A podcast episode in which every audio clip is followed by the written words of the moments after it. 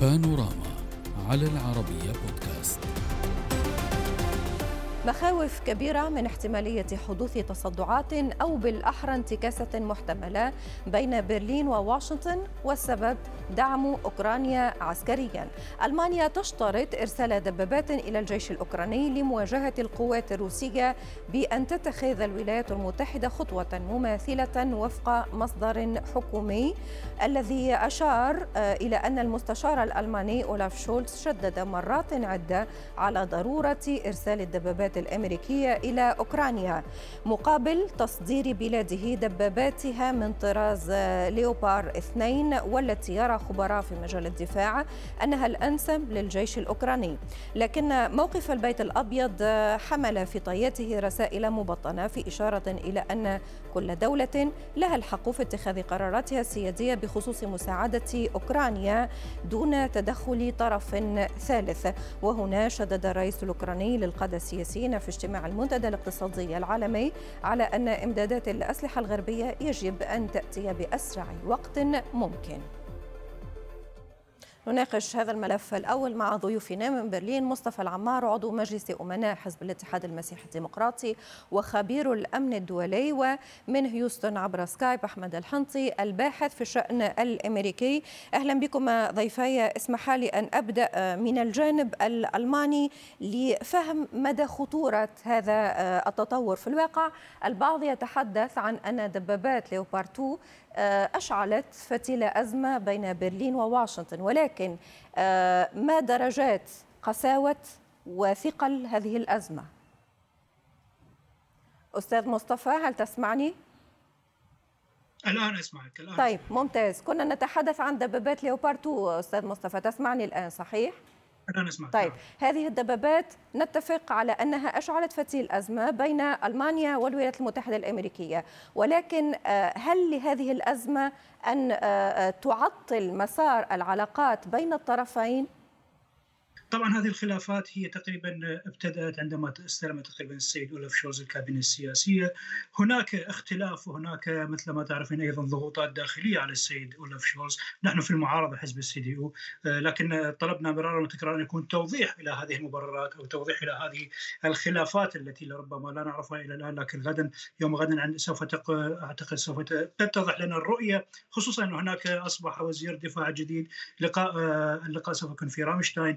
لكن هذه الخلافات هي لا أعتقد إنها خلافات بسبب ليوبارد اثنين لكن أعتقد إن السيد أولف شولز هو يريد أن يبحث عن مبرر للخروج من هذه الأزمة. لكن إلى الآن لا توجد أي رؤية واضحة وما هو نوع الخلافات. ولكن أن يخرج من أي أزمة تتحدث أن يخرج تماما من موضوع الحرب الأوكرانية ومساندة الغرب لهذا الحرب؟ نعم هو لا يريد أن يكون في الواجهة هو دائما عندما يتكلم يضع يضع المسؤولية على الجميع لكن عليه أيضا أن يتخذ قرارات لأنه أيضا هو هنا آه، يحكم كحزب حاكم يحكم أيضا سياديا إلى هذا البلد يجب أن يكون هناك رؤية واضحة. آه، اللقاء الذي حصل أيضا مع السيدة أورسولا فوندلاين قبل ساعات كان أيضا لربما نتائجه سوف تظهر بعد قليل لكن نحن نعول على أن يكون هناك فعلا موقف واضح من قبل السيد اولف شولز. يوم غدا خصوصا آه، مع مع تنصيب وزير دفاع وزير دفاع جديد لربما أنه سوف يكون بمستوى الطموحات والمسؤولية التي تطلبها ألمانيا أن يكون أيضا مشترك مع الدول الأخرى نعم. لإيجاد ولا أعتقد إنه آه، أوكرانيا سوف تنتصر دون دعمها عسكريا وأيضا دعمها انسانيا طيب. لكن إلى ولكن الان تأتي على نقطة جد مهمة في الواقع أستاذ مصطفى لما تتحدث عن أن هذا الموضوع يبدو أخطر أو يبدو آه، له أبعاد أكبر آه، بأنه لا يقتصر على هذه الدبابات وإنما هو موقف ألماني مما يحدث. أستاذ أحمد استمعت إلى ضيفي. هل يمكن أن آه، ترى حضرتك كذلك هذه التطورات بهذه الرؤية بأن الموضوع قد فات الدبابات إلى آه، هذا التحالف التحالف الغربي أو تحالف الغرب مع الولايات المتحدة الأمريكية؟ أنا لا أعتقد أن الموضوع يعني آه، خلاف خلاف استراتيجي أو خلل في التحالف، أنا أعتقد أنه الأمور أقرب للتنسيق. لم هذه ليست المرة الأولى التي نشهد مثل هذا الخلاف، يعني نتذكر قبل أشهر حدث الخلاف حول الطائرات. آه، كانت يعني هناك مطالبات بانه دول الحلفاء الموجودين في أوروبا يمنحون طائرات السخوي الموجودة لديهم إلى أوكرانيا وكان هناك شرط أن أمريكا تعوضهم بطائرات أمريكية ولم تتم يعني العملية لأنه من الواضح أنه لا يوجد رغبة في تقديم هذا النوع من السلاح لأوكرانيا. الإشكالية في هذه الأنواع من الأسلحة أنها ليست أسلحة دفاعية بحتة تستخدم في الهجوم أيضا. أوكرانيا تقول أنها تحتاج للدبابات الهجومية لتحرير أراضيها. بينما يعني أمريكا ومعها حلفائها لا يريدون أن يصل يعني أن يصل التصعيد إلى أقصى من حد معين لأنك كانت تتكلم هنا عن صراع قوى نووية. في صراع القوى النووية دائما أنت لا تريد للطرف الآخر يعني أن يخسر كل شيء. تريد أن تضع له مخرجا ليحفظ جزءا من ماء الوجه لكي لا يضطر إلى قلب الطاولة على رأس الجميع. لا تتفق سيد مصطفى صحيح؟ أنا نوعا ما أنا لا أتفق بهذا الموضوع لأن ما نشاهده هو العكس المعطيات هي جدا مغايرة. هناك أكثر من 15 ألف قتيل ذهبوا في هذه الحرب. هناك أراضي تم احتلالها. هناك أيضا يوجد تدمير للبنية التحتية الأوكرانية. هناك لاجئين أكثر من تقريبا 10 مليون في الاتحاد الأوروبي. هناك أمور ومعطيات للأسف هي جدا مخزية. فكيف لنا الا ندافع وبالمناسبه هذه الحرب ليس فقط على أوكرانيا هذه الحرب هي على أوروبا. فأعتقد يجب أن يكون للسيد السيد أولف شولز أن يكون له أيضا. قرار سيادي صحيح نحن في الناتو صحيح نحن نتعاون مع مع الحلفاء والأصدقاء لكن هذه الحرب هي تقريبا تبعد كيلومترات عن عن ألمانيا وإذا سقطت أوكرانيا بالكامل أيضا سوف تسقط برلين. أيضا كان أيضا اليوم من السيدة Frau تسيمرمان التي هي رئيسة لجنة الدفاع من الحزب الليبرالي. ولها مواقف جدا واضحة وصريحة م. هناك اختلاف داخل الائتلاف الحكومي للسيد أولاف شولتس ليس نحن في المعارضة بعيد عن المعارضة لكن آه. هناك اختلاف هناك تقريبا أكثر من 11 دولة وقعت على مذكرة التي اسمها مذكرة أصدقاء أوكرانيا خلال ليتم أيضا إطلاقها غدا في مؤتمر رامشتاين. ومن ضمنها ألمانيا لكن إلى الآن ألمانيا موقفها تقريبا مبهم موقفها ضبابي. حتى طلبنا نحن في حزب السيديو أن يكون على وزير الدفاع الجديد السيد الذي استلم مناصبه اليوم تقريبا. نعم. طلبنا منه أن يكون أن يكون له نقطتين واضحتين. النقطة الأولى هي اولا تزويد أوكرانيا باليوبار اثنين. النقطة الثانية أن يكون مندمج مع الجيش الألماني الذي تم إهماله لسنوات طويلة خصوصا ما عملته السيده لامبريشت قبل أيام أو السنة الماضية. كان تقريبا هو مثل ما يقولون يعني كارثة لا يوجد هناك leadership إلى هذه إلى البوندسفير للأسف. وهذا أيضا يؤثر على مستوى ألمانيا مع الشركاء والأصدقاء خصوصا في الناتو. هذه المواقف المتخبطة في الداخل كما يعرضها ضيفي أستاذ أحمد. يبدو بأنها ستنعكس سلبا على التحالف على هذه الحرب على هذه التحالفات الغربية، هو يقول بأن ليس هناك موقف محدد في الداخل الأمريكي في الداخل الألماني ولكن على الأقل هناك مواضح تظهر للعموم بأن هناك تردد ألماني أو إعادة حسابات ألمانية تجاه ما يحدث في أوكرانيا.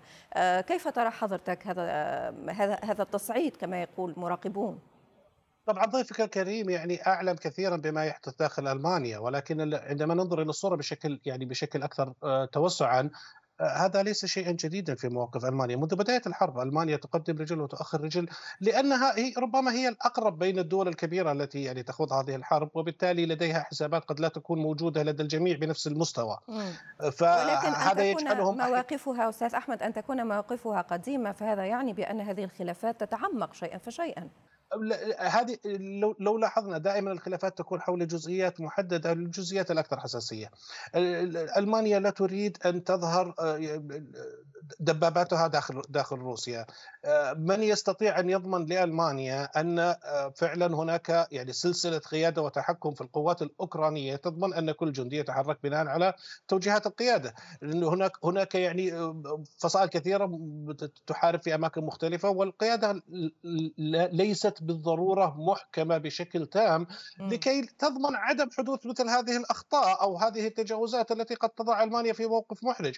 أمريكا أيضا لديها نفس الهاجس ولكنهم أمريكا تحرص لا تريد أن يظهر خلافات على السطح، نعم. تريد أن يظهر كل شيء يعني متسق حتى لو كان هناك تحفظات حتى لدى أمريكا نفسها. أم أم هذا صحيح سيد مصطفى ألمانيا لا تود رؤية دبابات ليوبارد 2 داخل روسيا لا أعرف هذه وجهة نظر من إذا كانت وجهة السيد اولف شولز فهذا غلط بالتأكيد غلط. آه، أنا عملت مع مع الدفاع الأمريكي أنا عملت أيضا مع الناتو لسنوات طويلة.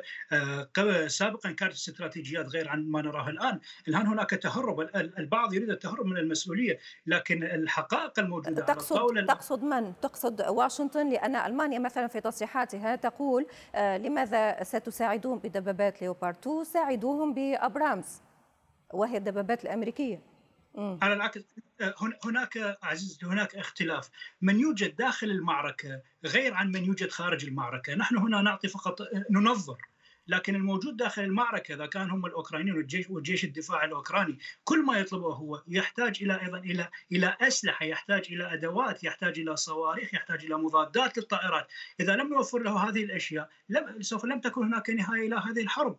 بوتين لا يريد الانسحاب من أوكرانيا. بوتين لا يفهم لغة الحوار. طلبنا مرارا وتكرارا من السيد أولاف شولتز وأيضا من ماكرون من الاتحاد الأوروبي أن أن تكون لهم فعلا يعني بوادر لحل هذه الأزمة. لكن تركنا الباب لمدة طويلة آه، لأجل النقاش واجل التحاور والدبلوماسيه لكن هناك شيء واضح وللعالم أعتقد أصبح أكثر وضوحا بعد أيام سوف يكون تقريبا آه، آه، عام كامل على هذه الحرب هناك شيء واضح نعم. أصبح للعالم السيد بوتين لا يريد الحوار دبلوماسيا السيد بوتين هو فقط يعرف أنه حل هذه الحرب حل الحل الوحيد لهذه الحرب هو القوة نحن لا نتعامل بالقوة لسنوات طويلة أكثر من 16 نعم. عام المستشارة كانت معه مثل ما يقولون طيب. خد و... صحيح وضحت هذه الفكرة ولكن سنختم بمحاولة لقراءة المستقبل أستاذ أحمد إذا ما ضربت واشنطن عرض الحائط بهذا الفيتو الألماني ومكنت الأوكرانيين من دبابات ليوبارد 2 آه، كيف سيكون شكل العلاقة الألمانية الأمريكية وشكل هذا التحالف.